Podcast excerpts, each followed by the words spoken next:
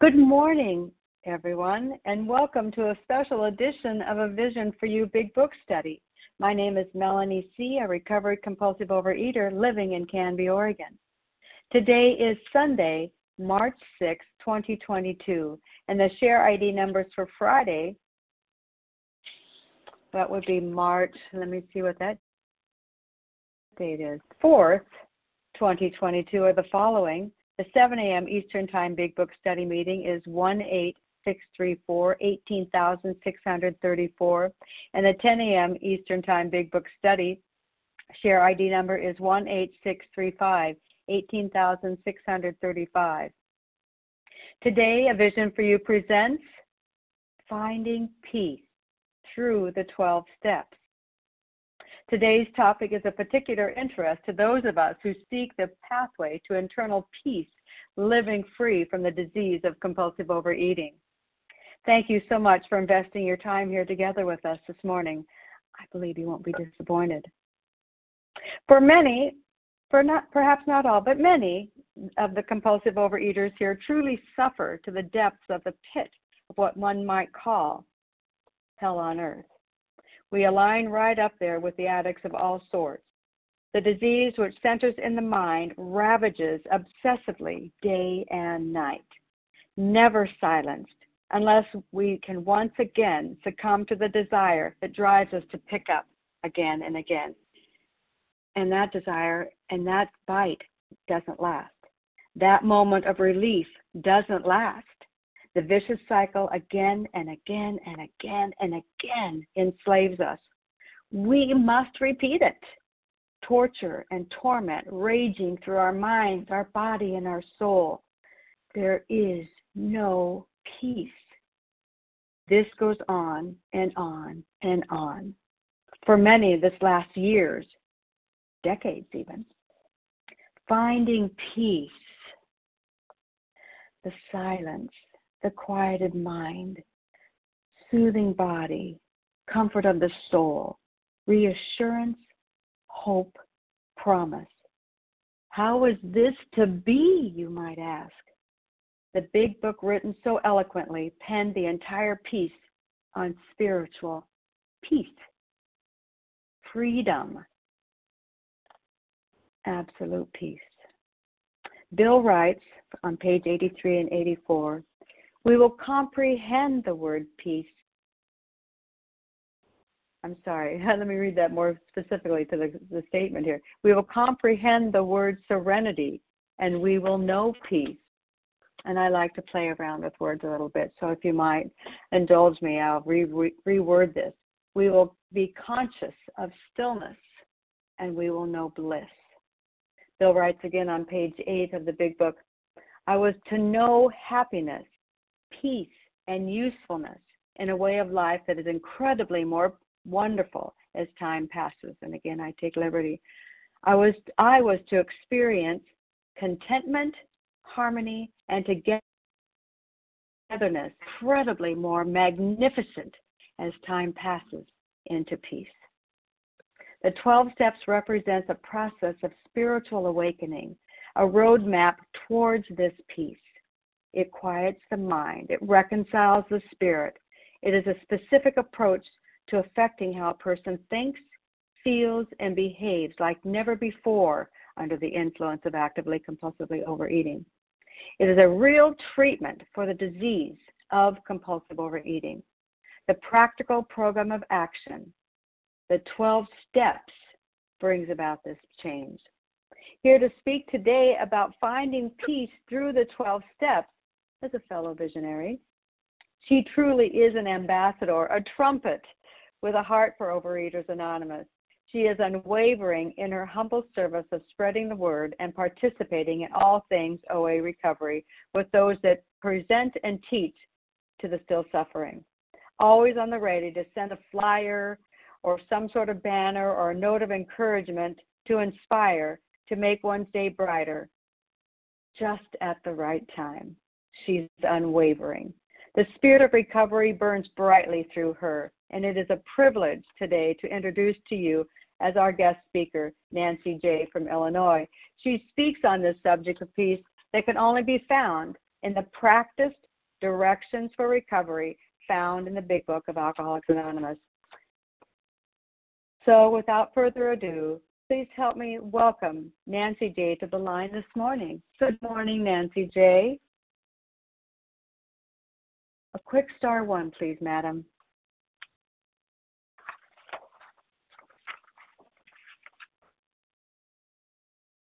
Melanie, hello. Oh.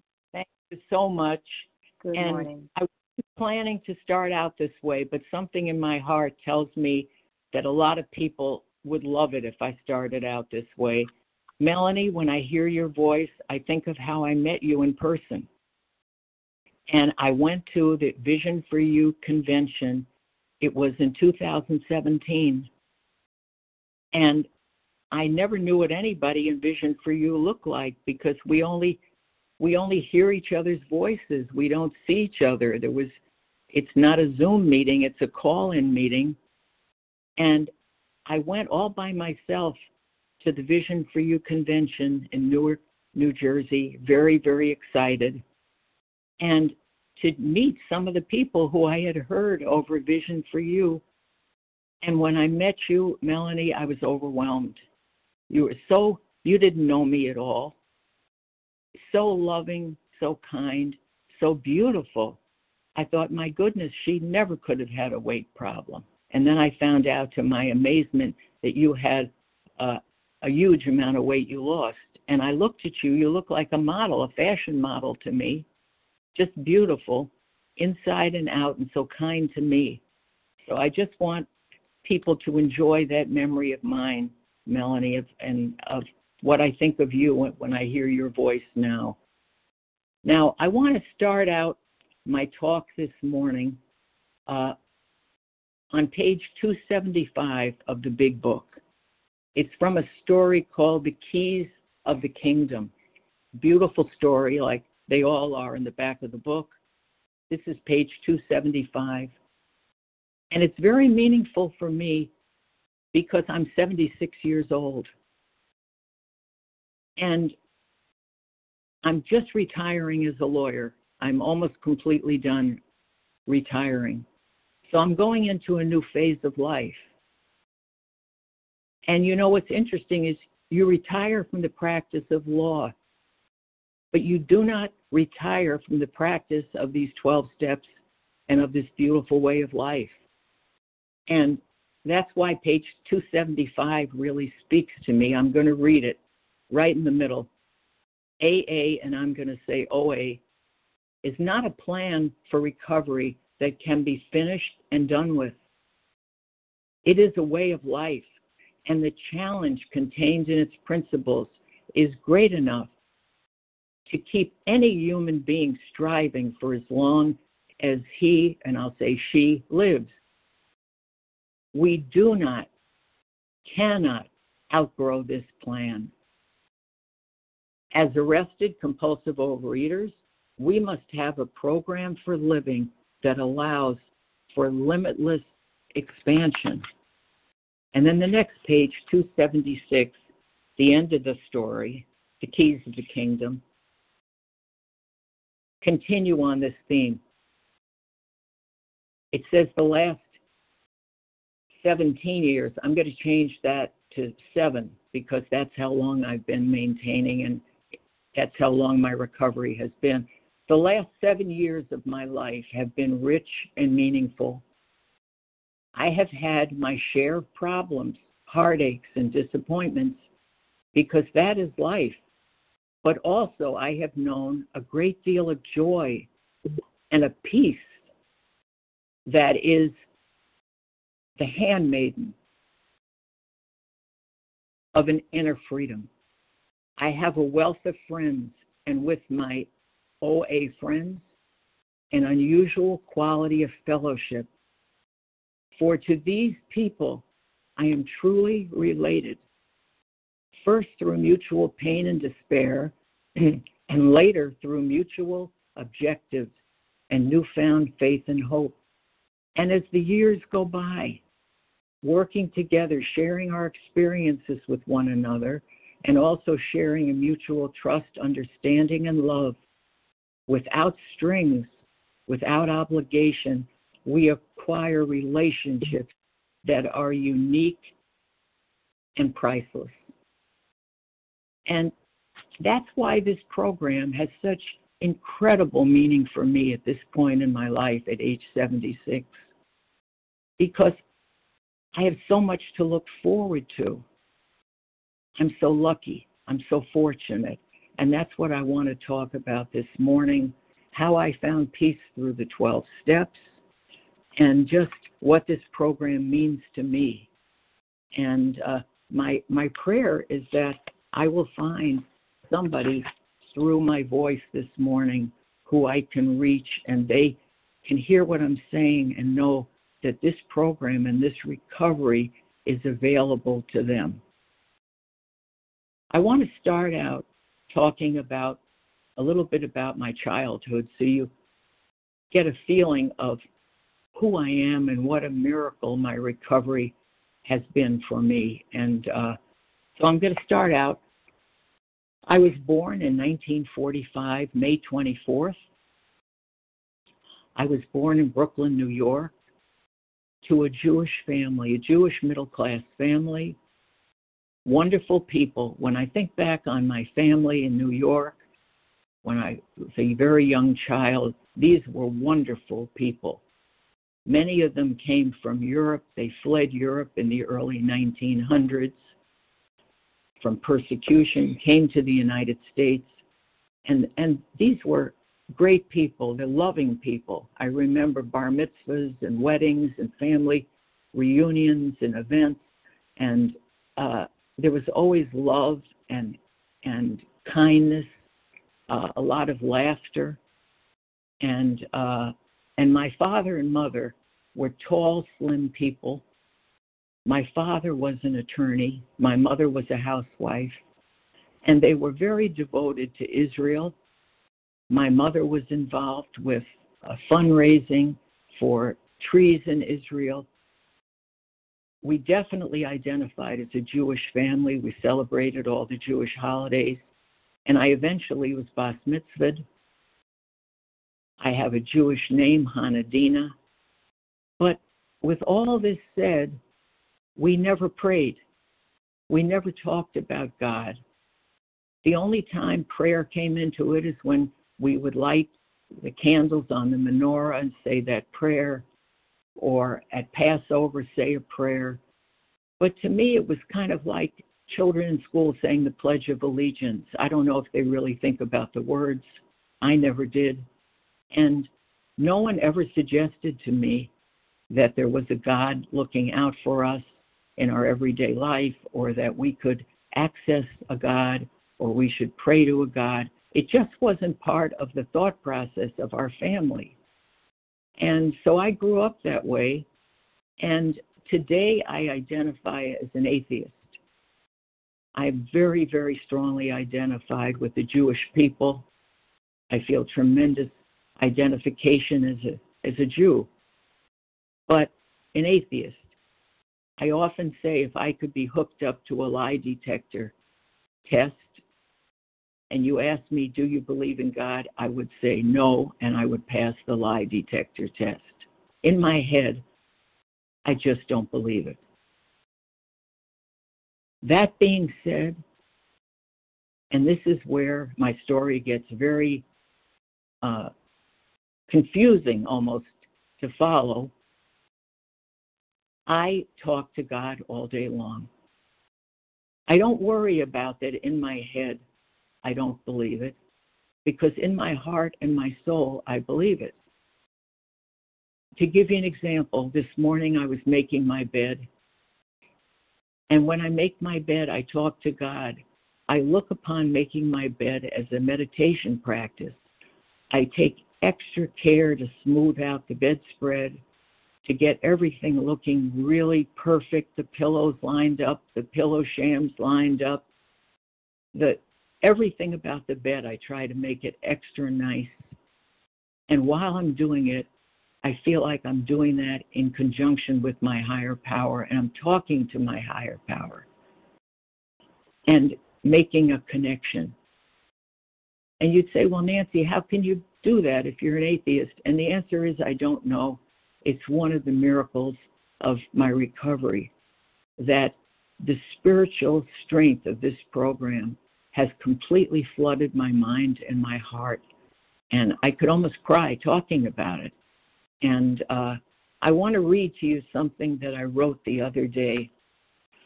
I was sitting in my kitchen and uh, I was talking to a sponsee. And I was telling the sponsee, trying to encourage them to really work all parts of the program.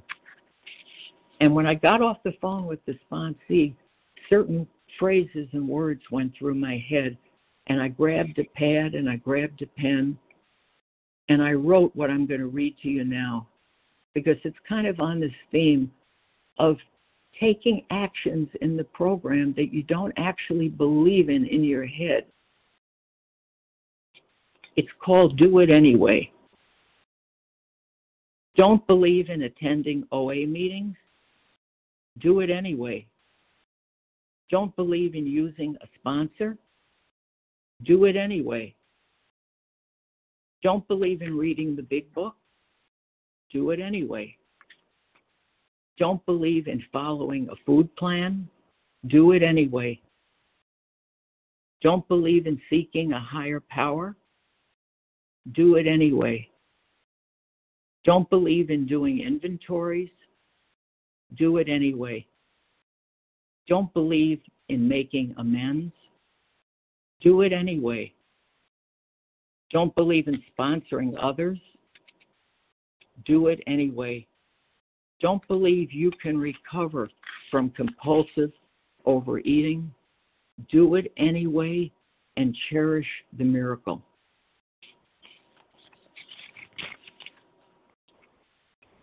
Going back to my childhood, we we I was born in Brooklyn. We lived in Brooklyn, and then we moved out to a little town on Long Island called Freeport, right on the Atlantic Ocean. And uh, we we lived there. It was an hour away from Brooklyn. My father's law office was in Brooklyn, and every day he took the Long Island Railroad from Freeport to Brooklyn and we live right on the Atlantic Ocean. My father loved water and he loved boating, and um, he would often take us fishing out into the Atlantic Ocean, and uh, it was very lovely. My mother, my father, my brother, who was three years older, very shy brother, a brother who was just found life difficult, was a sweet, kind person, but he was very shy and a, a loner. And I was the opposite. I was very extroverted and I loved to jump on my bike and go to friends' homes and and roller skate and I had lots of friends. And so that was our family. My mother was home, she was a housewife. Was this was in the 1940s and being a housewife was typical for for the suburb Freeport that we lived in almost everybody's a matter of fact everybody's mother was home. It was it was an era of being a housewife. And my mother was a very brilliant dynamic woman. She was a housewife. When she cleaned that house my father used to say it's too clean. And uh so we had a very happy life. And then all of a sudden my mother started wearing a neck brace and she said she had back issues. In the meanwhile, I was a normal eater. I was I wouldn't say I was skinny, but probably you could almost have said skinny. I was just an active young girl and uh, very happy with life, as I say, with lots of friends.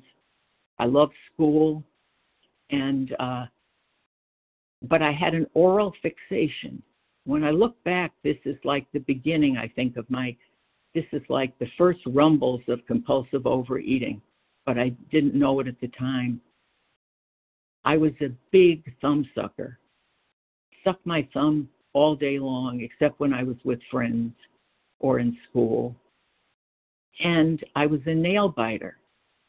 I just couldn't stop biting my nails, and I tried putting all kinds of things, band-aids on my fingers, and um, nail polish that tasted terrible. Nothing helped. Very, very determined thumb sucker, very determined nail biter. And I think uh, this oral fixation is a big part of what happened to me eventually.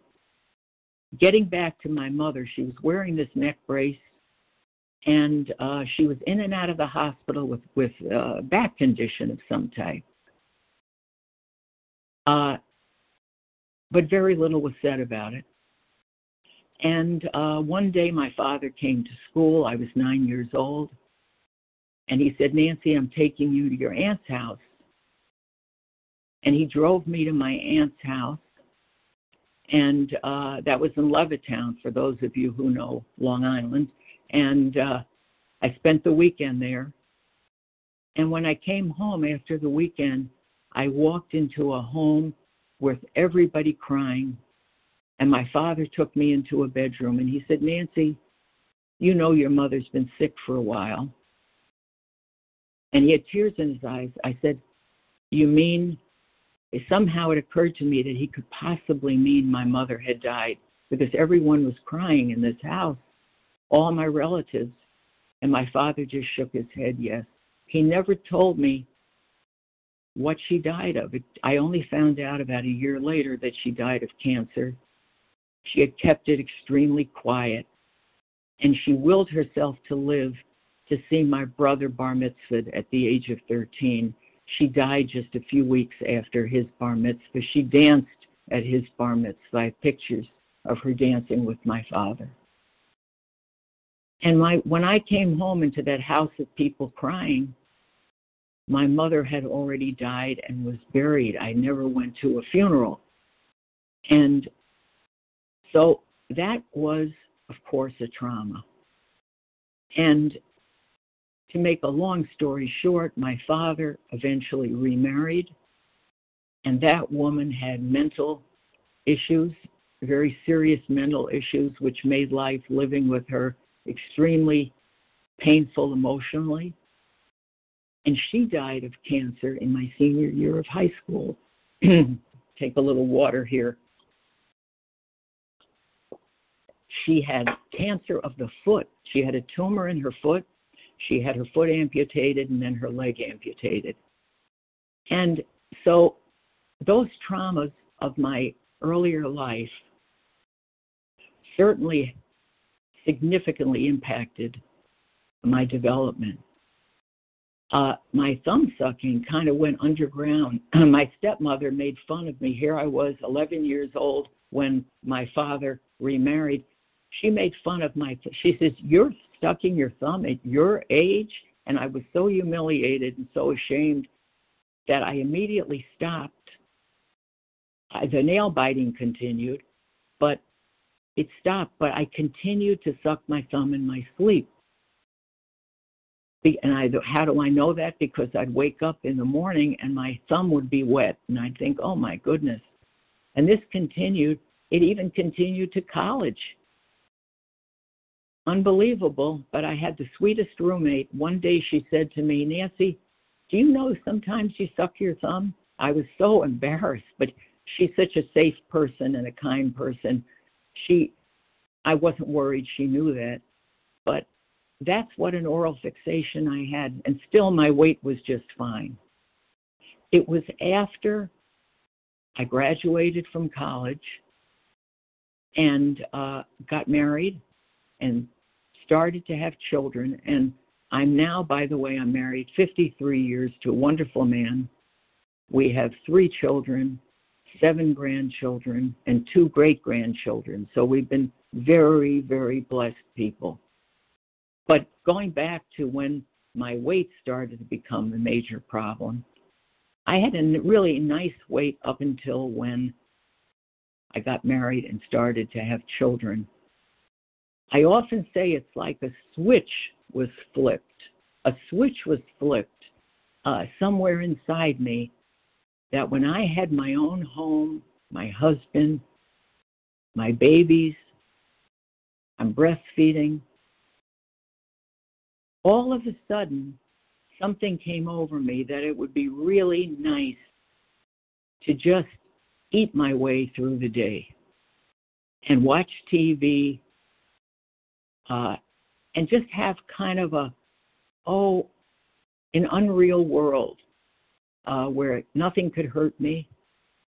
And uh, I have my children, I have my, my loving family around me, and tons of food. I remember going to the store and getting food and being excited about having it. And I just ate and ate and ate and watched soap operas, read romantic novels, uh, and just was in my own little world. And the weight really came on.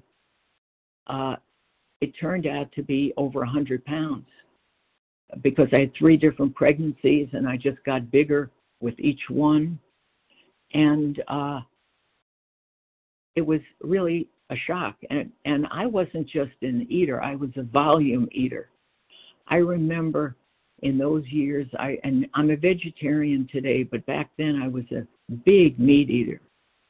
And I remember going to the store, buying a rack of ribs like you would get if you were going to have a barbecue with 20 people. Great big rack of ribs, putting it in one of those big black and white enamel roasting pans that you make a turkey in, taking a jar of barbecue sauce and putting it all over the ribs, sticking it in the oven, cooking the whole thing, and eating the whole thing myself. Uh, I would buy a dozen bagels and eat all dozen. I just loved the feeling of being stuffed. I loved it. I loved that. It, it, it was just a tremendous and numbing out, a feeling of safety and numbing out. And I loved that feeling. A little bit of something was never enough for me. I didn't buy just like one candy bar or uh, one small piece of slice of cake. That did nothing for me. I wanted the whole sheet cake. I wanted the whole loaf of rye bread the whole package of hot dogs with all eight hot dog buns, eating all eight at once. I love being stuffed. So with that kind of a of a compulsive overeating issue taking over me and taking over my life, you can see why I was 100 pounds and more too heavy. So that started me off with what so many of you, it's part of your story. Um, the pay and weighs. I became a lecturer for one of them. I had three classes. I loved it, but I had to resign in my own mind. They wanted me to stay and work it through. I said, no, I can't keep lecturing to people when I know I'm binging at home. I can't do that. So I quit, and sure enough, I put that 100 pounds back on. Uh, I went to one of these programs where you mix powder with water and uh, lost 100 pounds again and put it right back on. And uh, then I went to a health club where I didn't eat all day long, exercised. My husband came home from work. He's always been so supportive. He watched all the kids, and I went to the health club and uh, came home and ate my one meal. I lost a 100 pounds that time and became member of the month and member of the year they put me in the newspaper. They were so proud of me each time, member of the month and member of the year, the person who lost the most weight and was the most devoted to the health club. They gave me roses. They gave me a year's free membership. And they had a big write up in the local newspaper. I looked for it this morning. I looked for the write up because I wanted to read it to you to see how amazing it is that I could have this kind of a claim and still put my weight back on. It says here, and now the name of the health club, this is from the local newspaper, proudly announces Nancy, and then my last name, Batavia, Illinois, where that's where my husband was from the Midwest. So we moved out. I moved out from the East Coast to the Midwest. Um, member of the year, 1978 And it says here during the last six months, and this is supposed to be a quote from me in the paper. During the last six months, I've concentrated on both exercise and dieting, things I normally would not enjoy, but thanks to, and in the name of the health club, and the fine staff there, it really has been fun. I would highly recommend it as an excellent facility, and then my name. And then the health club writes, and uh, keep in mind, it's a big article in the local newspaper, and my picture. Nancy lost a total of 40 and three quarter inches and 50 pounds in just six months at our health club, awarding her efforts with a bouquet of roses, a free year's program, and a gift is health club manager, and then it gives her name. And then it says, Your results begin just as soon as you do. So, wouldn't you think with that kind of um, acclaim that I would be able to keep that 100 pounds off? And the answer is nope, put it right back on. There's something in me that is craving that stuffing myself with food, not just a little bit, but stuffing myself to where I feel like I could burst, where you're um, in a in a state of uh, being numbed out and just filled with food. So, one of the things I tried, I ended up going to uh, OA. And you'll ask, well, how did you even hear about OA? People ask me that. And the answer is uh, a friend, well, actually, one of my kids' friends' mothers asked me, would I go to a uh, a meeting with her because she was interested in losing weight. So I went along with her.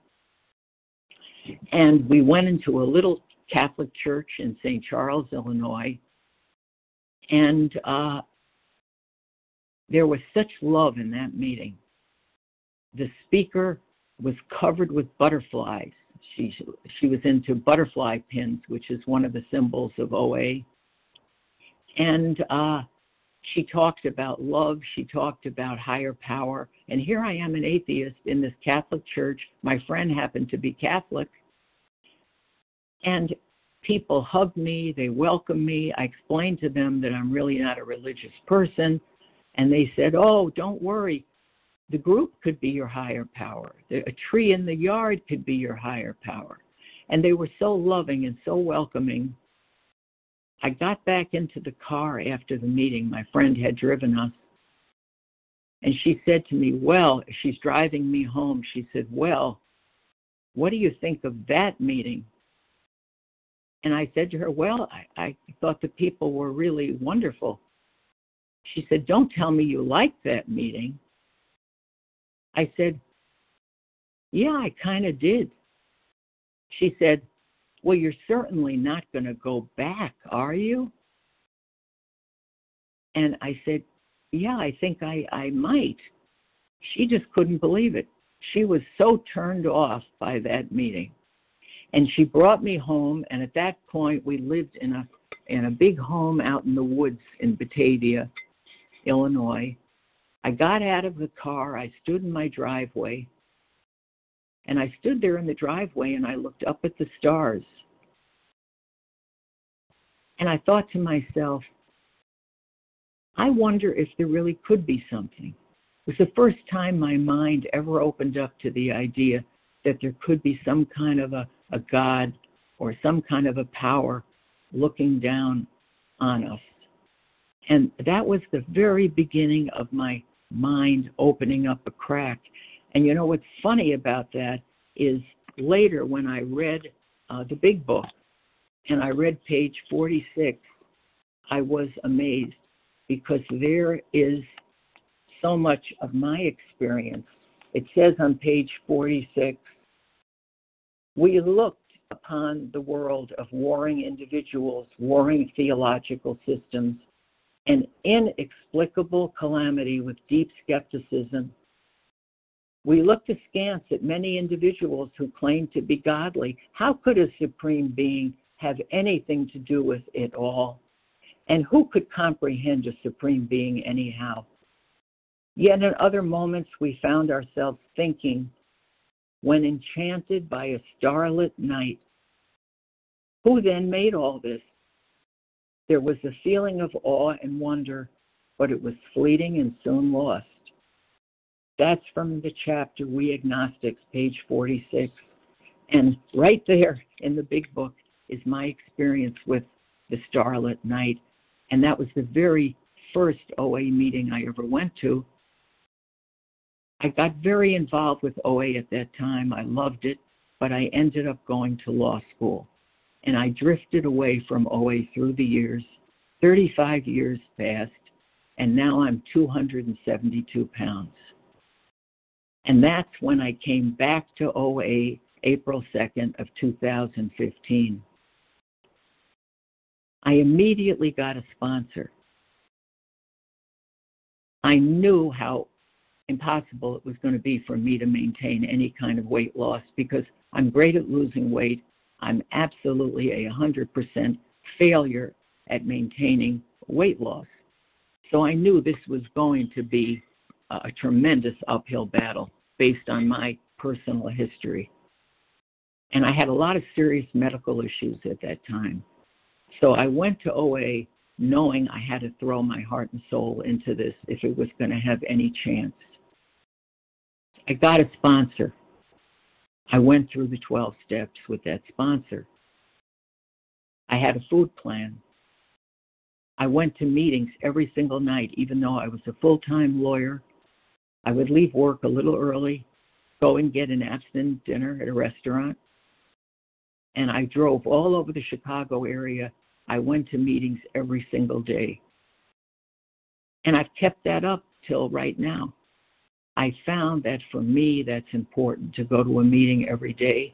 And now with Zoom, I go to several, often several meetings a day. And I can happily tell you, I went from 272 pounds down to 164 pounds, and that's what I weighed this morning. I've maintained that is the miracle. The losing the weight for me is not the miracle because I'm a good I'm a good soldier when I join a program. I follow the rules, I stick to it, but I just cannot maintain. This program, the 12 step program, this way of life has enabled me to maintain my weight loss. Now, I want to talk a little bit about what recovery has meant to me. And then I'm going to open it up to questions because I like to keep my talks on the shorter side so that there's enough time for questions and answers, which I think could be more meaningful to people. And my goal is to help people if I possibly can, as it's been said, to give this program to others, to give what has been so freely and beautifully given to me by so many in such a loving way my recovery. My recovery opened up a world that I didn't have when I was eating. My husband, who's always been so supportive, as I say, we've been married 53 years. He's seen me every size and weight, supported me and loved me through all of it. My husband's big hobby is boating. We've always had boats. We started out when we were first married with little teeny boats, and through the years, They've gotten a little bigger and a little bigger. And now we have a sailboat that you can sleep on. And we keep it in Wisconsin. And I never wanted to go to the boat with my husband. And he was so kind, he never pushed it. I would just stay home and eat. And he would go to the boat, and I very rarely would show up. Well, once I lost my weight, I started to go down to the boat with him because I wasn't ashamed to be seen. And people were so amazed that I was there. Someone even asked me, they said, Have you been to a marriage counselor? they were just wondering why I said, I said, No. I said, I just uh, decided to come. So that was a huge change in our life that now I'm out with the living, I'm participating. And I would go to the boat with him every weekend and sleep on the boat we made a lot of friends in this boating community. The next thing I know, I'm eating in all kinds of restaurants, and I'm the only vegetarian. I'm the only non drinker. I'm the only one on any kind of, you might say, diet. It's my food plan. And no matter what restaurant we went to, I had no trouble finding something. And I was surrounded by people, and we went to bars. Again, I didn't drink, but that's fine.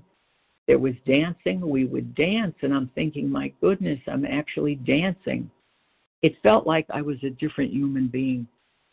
One of the people down at the boat was a Mary Kay saleswoman, and she kept leaving makeup on my boat, little gifts for me. She was a beautiful lady. And I kept telling her, You're wasting your time. I don't wear makeup. I just don't wear it. She says, That's okay. I'd like to give you gifts. And before I knew it, I was having a Mary Kay makeup party in my home for her. I told her, I don't wear makeup, but if you want me to have a party, I will. The next thing I know, I'm wearing makeup. The next thing I know, I'm wearing jewelry. The next thing I know, I'm getting nails to cover my bitten nails, acrylic nails. It was becoming a different human being. Instead of 12 sizes of clothes in my closet, it was one size. I was walking, I was walking in the park by my home where I never walked before, taking photographs of flowers and birds and doing all kinds of things that when I was in isolation in my home at 272 pounds, I had no desire to do. I went to OA workshops. I started to fly around the United States to hear different OA speakers, big book speakers, talk about the big book and what a joy I had from those experiences. So it was a totally different life. Started sponsoring people. And even though I'm an atheist, doing 10 steps on page 84, doing the nightly review on page 86, saying the prayers in the morning as it's listed at the bottom of page 86, and working with others. And I want to just add this because I want to stop soon to give you a chance to ask me questions. Uh, my brother from New York moved out to Geneva to our condo building. We live in a condo now, and he bought the condo next door, and he was ill and basically dying for the last four or five years of his life. And we helped take care of him. We got home health aides, we got hospice people. Well, in 2020, he was really close to death, and hospice was there and I sat by his bed, and he was in pretty much of a coma for the last week of his life. And I sat there with the big book on my lap because the only prayers I really know are the prayers from the big book. And here I am, an atheist, reading these beautiful prayers from the big book to my brother. And it was such a blessing to have it. And then as I say, he was in this coma. All of a sudden, the hospice lady signaled to me that my brother had passed away. You couldn't really tell because he was in kind of a coma with morphine in his system, but she could tell from his breathing and his pulse that he had passed away. And she said, Nancy, your brother has died. And all of a sudden, my phone rang. My cell phone rang. This is seconds after he died, and I'm still sitting there next to him holding his hand, and the cell phone rings. It's a rabbi. Hospice had asked me uh, if we wanted a rabbi, and I had forgotten if I what I ever said when we first signed on with hospice. The rabbi called me just seconds after my brother died. It's a strange rabbi that who had a connection with hospice. And I said, Rabbi, Rabbi, my brother just died. And I said, Would you say a prayer? Is there a prayer for the dead? He said, Yes. And I put, he was on my speakerphone. I held my phone up to my brother's head. I thought, who knows what he could still hear. And I said, and the rabbi said this beautiful prayer for the dead. And I cried as I listened to him saying these beautiful Hebrew words. And I am an atheist. But what the comfort and the connection I got out of that moment, I, I can't even explain how much. There's so much more I could tell you, so much more about my recovery, what it has meant to me. I have friends all over the world due to Zoom and due to OA. I tried to make a little list of some of the countries these people are in India, Greece, Australia, Italy, England, Ireland, Sweden, Canada, Israel, and of course all the states of the United States that we that all the people gather in these Zoom meetings from. It has been it has been such a blessing. And I want to end by reading Dr. Bob's plaque. This is from his home in Akron, Ohio, where he had this on his desk. And to me, this really explains the kind of peace that we can find through the 12 steps. So I'm going to read this to you. And uh, again, this is the plaque that was right on Dr. Bob's desk, which to him best described humility. And you'll hear in what I read that to him, humility also incorporates peace. You'll hear that in the second part of this. Humility is perpetual quietness of the heart. It is to have no trouble. It is never to be fretted or vexed, irritable or sore. To wonder at nothing that is done to me, to feel nothing done against me. It is to be at rest when nobody praises me, and when I am blamed or despised. It is to have a blessed home in myself where I can go and shut the door and pray to my Father in secret and be at peace as in a deep sea of calmness, when all around and about is seeming trouble. And with that, I pass. Thank you. Thank you so very much, Nancy J. I'm just sitting back here, just being able to so clearly walk with you through the sharing of your family life with us today and see the progression of this disease and see the peace that has come come over you. I was just actually sitting here in peace listening to the journey. I appreciate that so much. Um, the life of a compulsive overeating. You were very, very passionate in this presentation today. It was just, just beautiful and so easy to follow and so easy to feel. Appreciate your service to all of us today and your experience, strength, and hope that you delivered to this audience today. We will have Nancy J. leave her contact information at the conclusion of the meeting, so stay tuned for that so that you can be in contact with her after this meeting as well. The share ID number for this presentation today,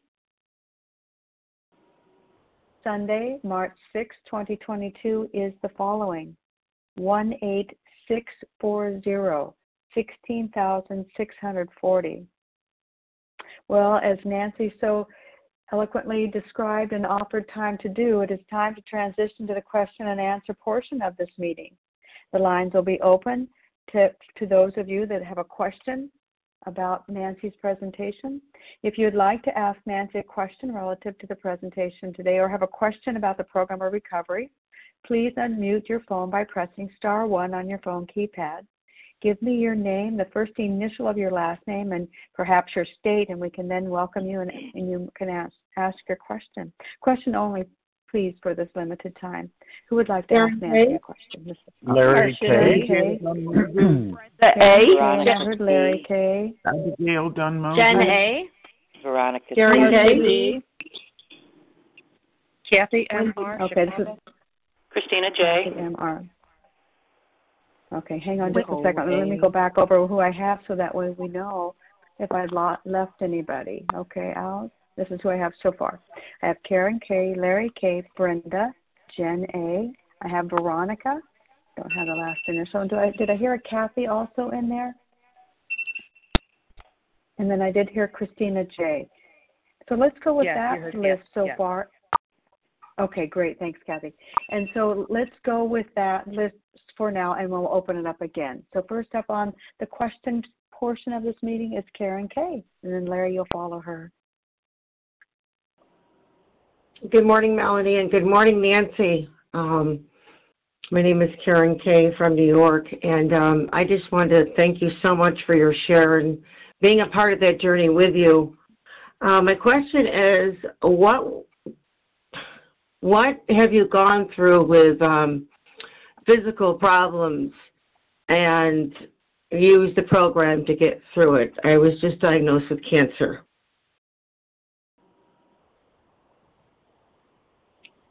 Karen, first of all, let me say that I'm so sorry to hear that you're a good friend and a beautiful person, a friend and this fellow in this program, and I'm just so sorry to hear that that news. And uh, as far as my own physical problems, um, right now I'm very blessed at age 76 to be in good health. I'd say my main physical problem right now is I have arthritis, and so I have to do a lot of stretching.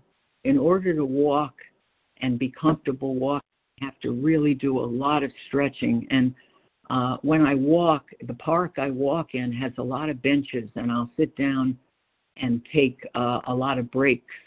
I don't use the fact that walking sometimes hurts because of the arthritis in my back. I don't use that as an excuse to be sedentary. Um, I think of my husband's aunt who died at 103, and she used to say to me, Dearie, the more you do, the more you can do. And I think of her, and uh, so I try to keep myself going. But I'm very fortunate right now, and I say right now because good health is not permanent. We all know that. I'm 76 and challenges are certainly going to be ahead of me. But right now, I'm very blessed that that's that's my my my own personal main issue. Other than that, um, because of I think the healthy lifestyle I'm leading, uh, and maybe some good luck thrown in, uh, all the, my the blood tests and everything I take, the doctor's visits, they all say the same thing is terrific. And my cardiologist, I have high blood pressure. My cardiologist is stunned at the way I've maintained weight loss. He every time I come in, he says, "My gosh, you're you're you're amazing." The cardi the cardiologist is my biggest cheerleader. He's he's so overjoyed, and I think part of the reason is he has a 400 pound brother, and he understands the struggle. And uh, every time he, I smile, every time I go in to see him, he's so overjoyed for me. So with that, I pass. Thank you. Thank you, Nancy. Thank you very much, Karen. Kay, for your question this morning. Larry Kay, your question now, please. And then Brenda.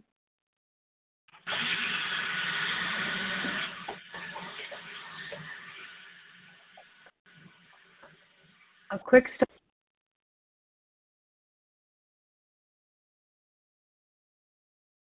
Ah, let's try again. That's better. Thanks, Melanie. And Melanie, thank you for getting up so early. I know you're out out there out west, and so thanks for your service. And Nancy, oh my gosh, I thank you so much for your share this morning. I, I remember when you first came into program. I don't know if you remember we met at a local meeting not too Yes. far from Geneva. Do you remember, Nance? Yeah, that was really really nice, and I knew you, you were you were such a lovely special person. My favorite attorney, my favorite retired attorney. But okay, to the question, to the question. Um, my question is not uh, about you, but it's for you. And my question, uh, you know, is about Walter. There's a Walter J. Yes. And uh, and and and and so my question specifically, because you've you've spoken about him from time to time as being, this is a real mensch. This is a real supportive Yes. man of honor and integrity. And I want to Yes. hear more about what that's meant to you in your journey. And then the second part of the question is, do you have some thoughts about because there are people in program that don't have that, that might have the opposite of a of a lovely Walter J. Um, so maybe you can give some contrasting thoughts about that if you have any. Does that make you sense? know, yes, you know, when my husband proposed to me, Larry, in New York. We met at a singles bar in New York. I was 22 years old. And we met, and he proposed very quickly after we met. We fell in love very, very fast and very deep. And when he proposed to me, I said, I don't think I'm going to be a very good wife. And he said, Well, why do you say that? And I say, Because I've had such a messed up life. And I was thinking of just the misery of all the years with my mentally ill stepmother.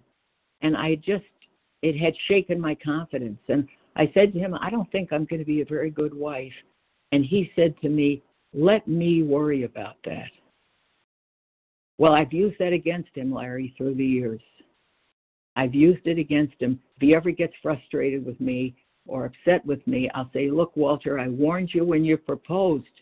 And it's kind of an inside joke between the two of us. He has been so great all the way along in every way. He's the one who encouraged me to go to law school. He said, Nancy, you like helping people, you love school.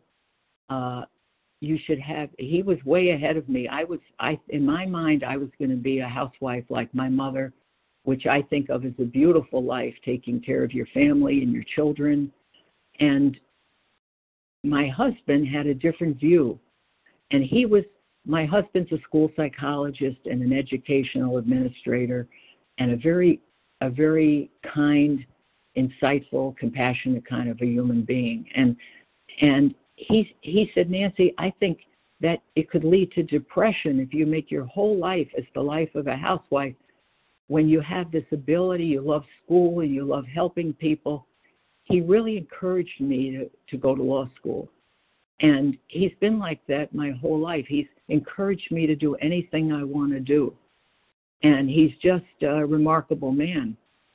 I said to him recently, trying to squeeze a compliment out of him, I said, Walter, what's the biggest change you've seen in me since I've lost all this weight and I'm involved with OA and this new way of life? And trying to get him to say what a beautiful person I am and saying something really wonderful about me, trying to squeeze this out of him.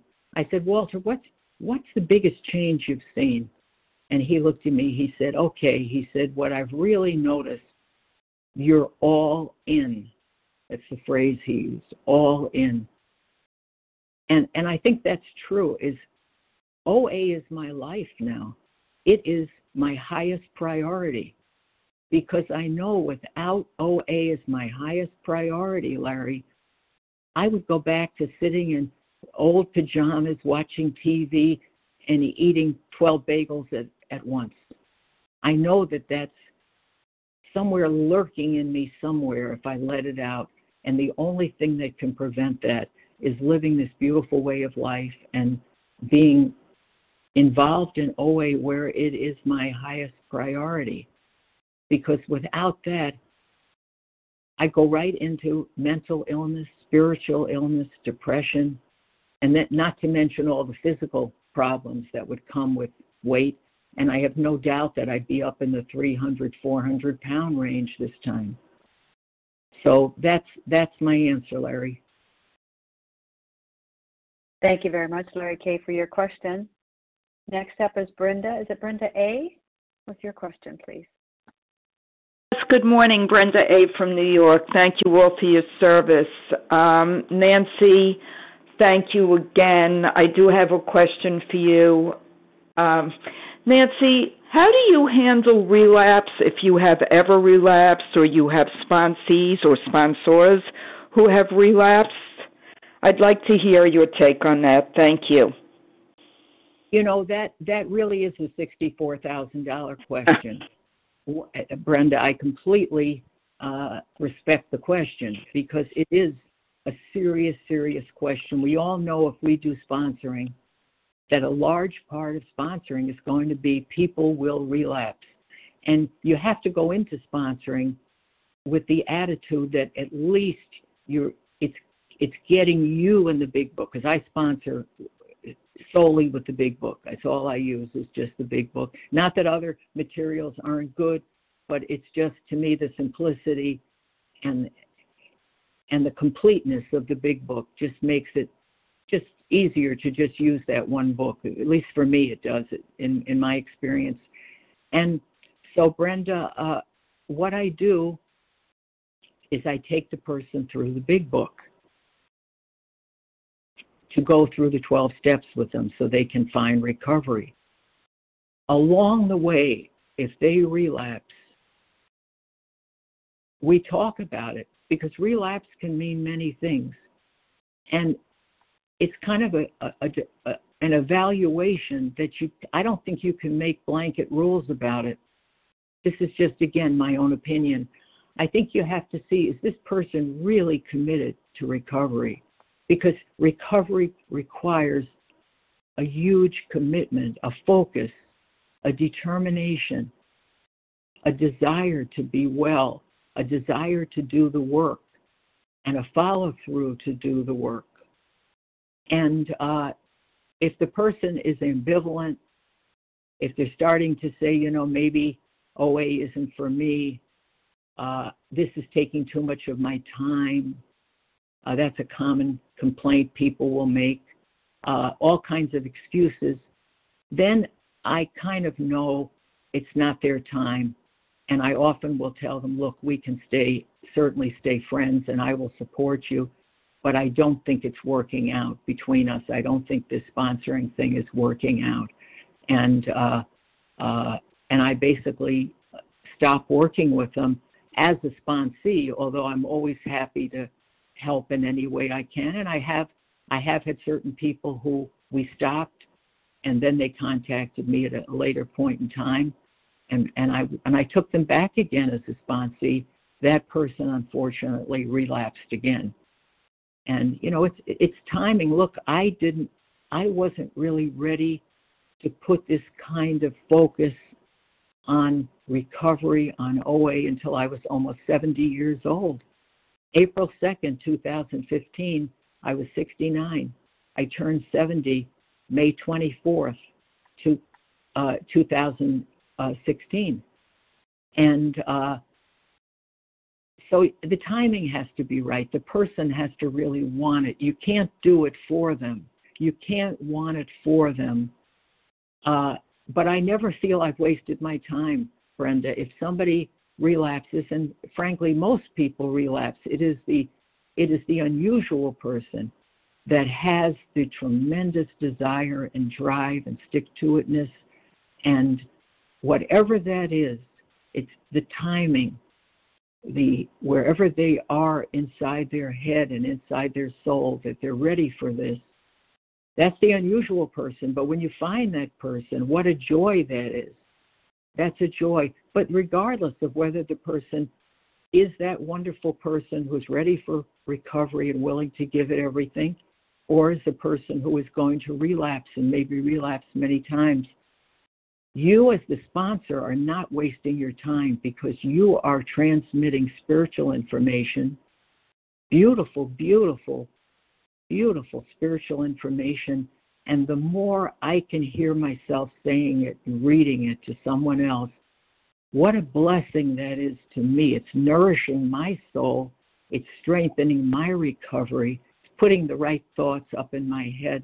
And speaking of thoughts up in my head, Brenda, one thing I encourage sponsees to do, and that has been so important to me in my recovery, is podcasts Podcasts. when I when I when I was mentioning before how I went to a meeting every night and I continue to do that through Zoom. When I get in bed, I put on a podcast. We have such magnificent speakers in OA. And if you Google Overeaters Anonymous speakers, uh, and then, of course, our own Vision for You website, we have hundreds of podcasts. What a fantastic collection for free of amazing speakers on every step and every issue in that big book. We are so lucky. So I would get, I continue, Brenda, when I go to sleep at night, I put on a podcast. My idea is while I'm sleeping, these good thoughts are sinking into my brain. I hope I answered your question. Thank you very much, Brenda A, for your question. Next up with a question for Nancy would be Jen A, and then Veronica, you'll come in after Jen. Good morning, Jen. Hey, good morning, Mel. Thanks so much for your service today. Nancy J, my friend, Mel says you are the trumpet for OA, and you are with humility and grace, my friend. Um, I hope it's okay that I'm going to say this. And um, a lady asked at the beginning, and because I have known you um, since 2017 when we danced and sang on the top of a mountain here in Colorado at a retreat, you talked about, right? You talked about do it anyway today, the poem that you read, and action, um, and this focus, this commitment, this devotion over a period of time. And Mel talked about the pathway to peace is practicing the directions as outlined 1 through 12 on a daily basis. I was privy um, to a time in your life when you were hospitalized. And I'm wondering if you could go back um, and just share with people on the line today because I remember the emails, I remember the texts that I received from you. What was it? How did you do it anyways and practice the directions as they were outlined 1 through 12 during that um, time in your life when you were sick and you were ill? Can you just share that? Would that be okay? Yes, I would love to. I would love to. Jen, my brother died June 5th, 2020. The pandemic had started in March uh, you know, the re- in earnest. That that's when I stayed home. I didn't go into our law firm anymore. I just worked from home, starting the middle of March 2020. My brother died June 5th, and okay, so I had most of June, July. Right in the beginning of August, I developed chest pains. And I went to the hospital, and they immediately put me into the intensive care unit and they drained fluid out of me. There was some kind of inflammation in my body, and to this day, they don't know what it was. They call it a virus of unknown origin, but they don't even know if it's really a virus. Something really triggered my immune system. I sometimes wonder if it could have been my brother's death. I mean, I've even been to Mayo Clinic to get a second opinion. Nobody knows, but they what they do know is, and I had to go in the hospital three times that month. I kept coming back. Steroids calmed the whole thing down. So they put me on steroids. I, I just recently got off them, so it took me this long. They had to taper them. Uh, and a, few miracles from that experience. One is that God was with me in the operating room when they drained the fluid out of my body. God was with me in the intensive care unit. And while I was laying in the intensive care unit, just completely bewildered, wondering what in the world has happened to me? What's wrong with me? And as I say, nobody could really tell us why my body was reacting with all this inflammation and all this fluid. Uh, I'm laying in bed and my phone rings. And it's a stranger wanting to know if I would sponsor them. And they had no idea I was in the hospital. I just, they somehow got my name and number. And I laid there in, in the bed in the ICU and I talked to them for a while. And then I said, Yes, I will sponsor you. And it made me feel alive. It made me feel connected. And my whole program went with me into the hospital. Uh, I remember a very heavy nurse came into my room and she looked at my breakfast tray and she said, You don't eat much, do you? And I it gave me an opening. I told her all about Overeaters Anonymous and I told her that why I don't eat pancakes and I don't eat French toast, but I uh, just the simple way I eat. And uh, she was amazed. She almost couldn't believe I had ever been that heavy. I said, Oh, yes, I said, Yes. And I had pictures in my phone and I showed it to her. So I try to share my program wherever I go. And uh, being in the hospital and really possibly dying with this very serious condition that now I'm 100% free of, by the way, and we still don't really know what happened. But uh, it didn't make a difference. It you don't leave your program at home when you go into the hospital. Your program is with you. That's what's so beautiful about this way of life. Wherever you go, whatever you do, it's with you. God is with you. It says in the big book on page 55, it's deep down within us. And, and that's what I found. God went with me into the hospital. And you know what's funny? I want to mention the steroids. Is people warned me, they said, Oh, you're going to put weight on because I was taking a heavy amount of steroids for a while. And no, I didn't put any weight on. I just monitored my weight. It says in the big book, sanity has returned. And I just checked my weight, and if my weight started to go up the tiniest bit, I just cut back on a little bit what I was eating. And uh, I never went outside my five pound. I give myself a five pound range, and I weigh myself usually at least once a week. I'm one of those people who I feel better weighing myself, and I often weigh myself every day, and I have no problem with it. That again, that's just my own opinion. Not that I'm telling anyone else to do that, but because I monitor my weight and sanity has returned, even taking steroids did not put my weight back on. And this is somebody who could not maintain a weight loss no matter how hard I tried before the miracle of recovery. With that, I pass. Thank you. Thank you very much, Jenny, for your question. Veronica C. from New York, you're up next with a question, and then Kathy will follow you. Hi, hi, Veronica C. Uh, from New York. Uh, thank you, Melanie, for your service today, and I am so grateful that I tuned in and heard Nancy J. Uh, Nancy, your shares, I've heard you before, uh, but your shares are always so enlightening to me, and I I'm very grateful for the fact that you are willing to be so open and so honest and also so loving. You know, you're a very loving human, and uh, I really love you. So, my question is how did your sponsor that you had when you first got into the program how did that sponsor take you through the steps and how did that work for you? You know it's an interesting it's an interesting question because i went to a meeting in aurora illinois a face to face meeting that was april 2nd 2015 and i saw somebody who i admired in the meeting. She's a young woman was lost about 200 pounds seemed very sensible, very kind, and I asked her if she'd sponsor me. She used the OA workbook, and she had me order it from Amazon.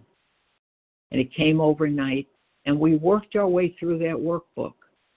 And uh, I've never used it again with anybody else, and there's no reason why not. I mean, I liked that workbook, but I was so motivated, I was so anxious to recover that any system I think anybody would have used with me, taking me through the 12 steps, would have would have been very very effective because I was so immersed. I've heard it said this is an immersion program. I was so immer- immersed in the podcast, the nightly meetings, the reaching out to people, the doing whatever the sponsor said, and uh, uh, and so I've never used the workbook again. I don't even I didn't even keep the workbook. I don't I don't even have a copy of what I used, but it was fine. There was nothing wrong with it, and uh, I was so I was so happy to recover.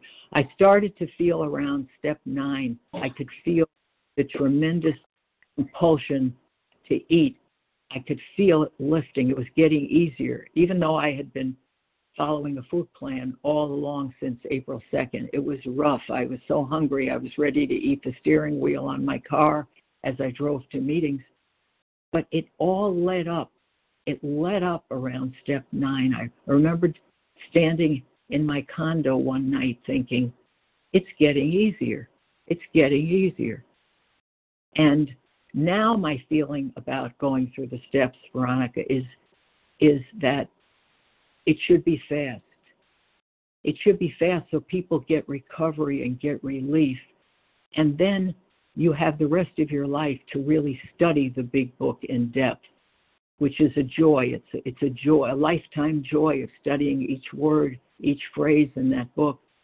But for the person who wants to recover, I think of it's a little like an emergency. It's a life and death emergency. You sh- should take them through the steps quickly so they experience recovery.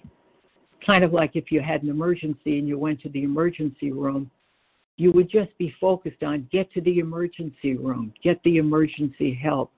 And that's the way I feel about this. The steps is take the person through quickly, and then once they're recovered, then you can really start to analyze and really read it word for word and line for line. But if you do that and you're taking them through the steps at the same time, it's too slow a process. I believe that's just going to increase their chances of relapsing along the way. So, with that, I pass. Thank you. Thank you very much, Veronica C., for your question. Kathy M.R., you're up next, please. Hello, I'm Kathy Amar from Chicago. Nancy, Nancy, I have not dialed into this live meeting on Sunday morning in a long time, randomly dialed in, and you are our speaker. This is amazing to me. Um, I was probably one of your early sponsees. I remember you standing up in a meeting in May of I think it was 2015, it might have been 2016, but saying, you know, you stood up to acknowledge that you were a sponsor, then you stood up a second time and said, and I really need another sponsee, and I was like, there's my sign from God.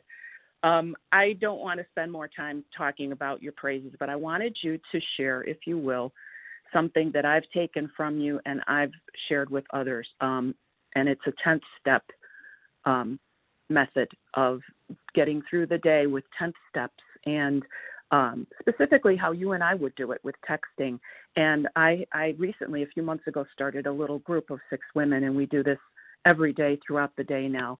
And it's just one of the legacies. And I know you learned it from another person in this room um, on this call, but uh, can you talk about that, please? And we, we all love you. Thanks. I would I would love to, and and thank you for the question.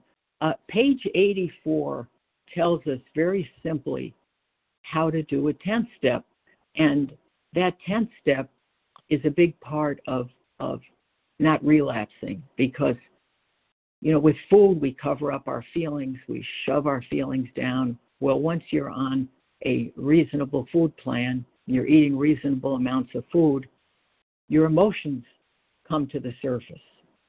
And uh, page 84 tells you what to do about those emotions. Now, in order to do page 84, which is step 10, you have to remember four words. You have to remember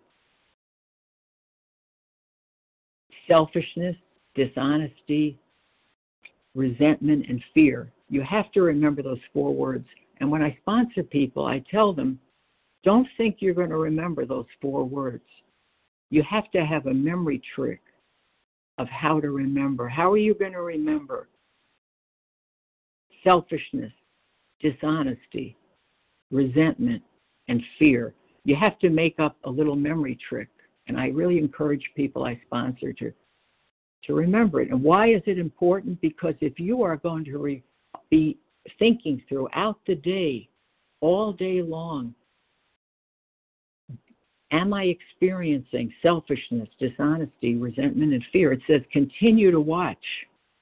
Well, how can you continue to watch if you don't know what you're looking for.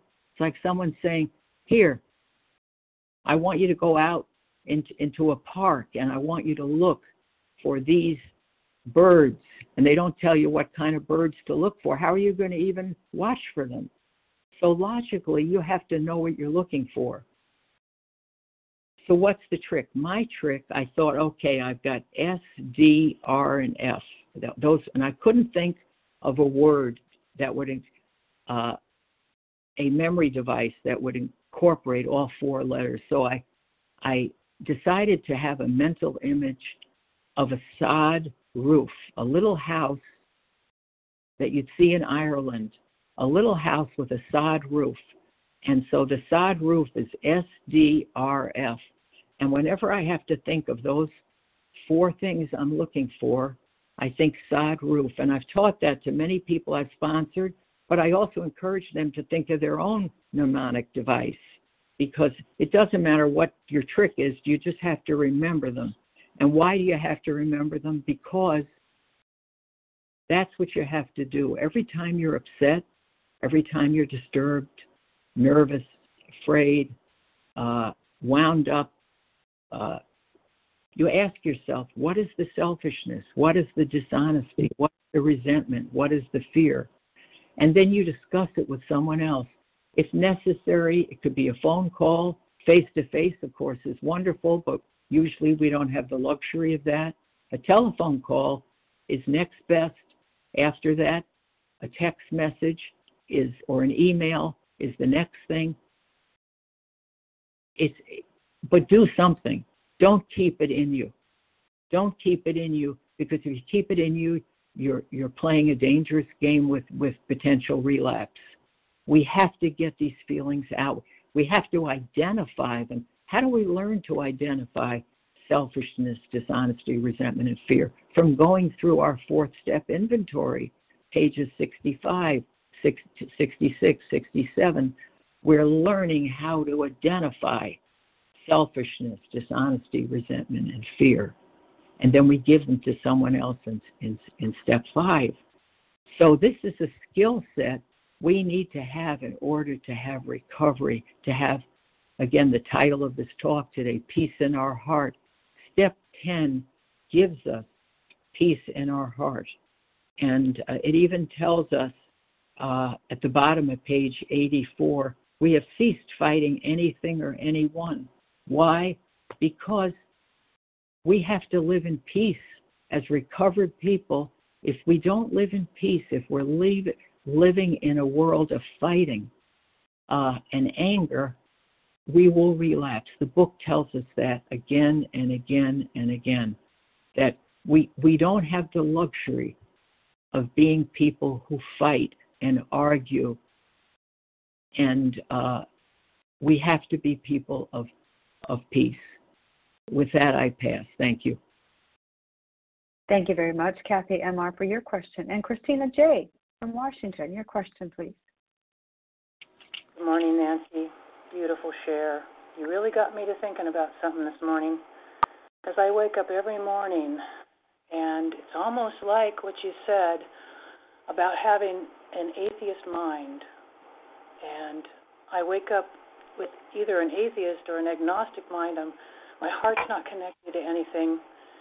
And the only thing that kind of brings me back to heart center is my meditation and prayer, my readings. They open up the gateway again so that my mind comes into alignment with what I really know in my heart.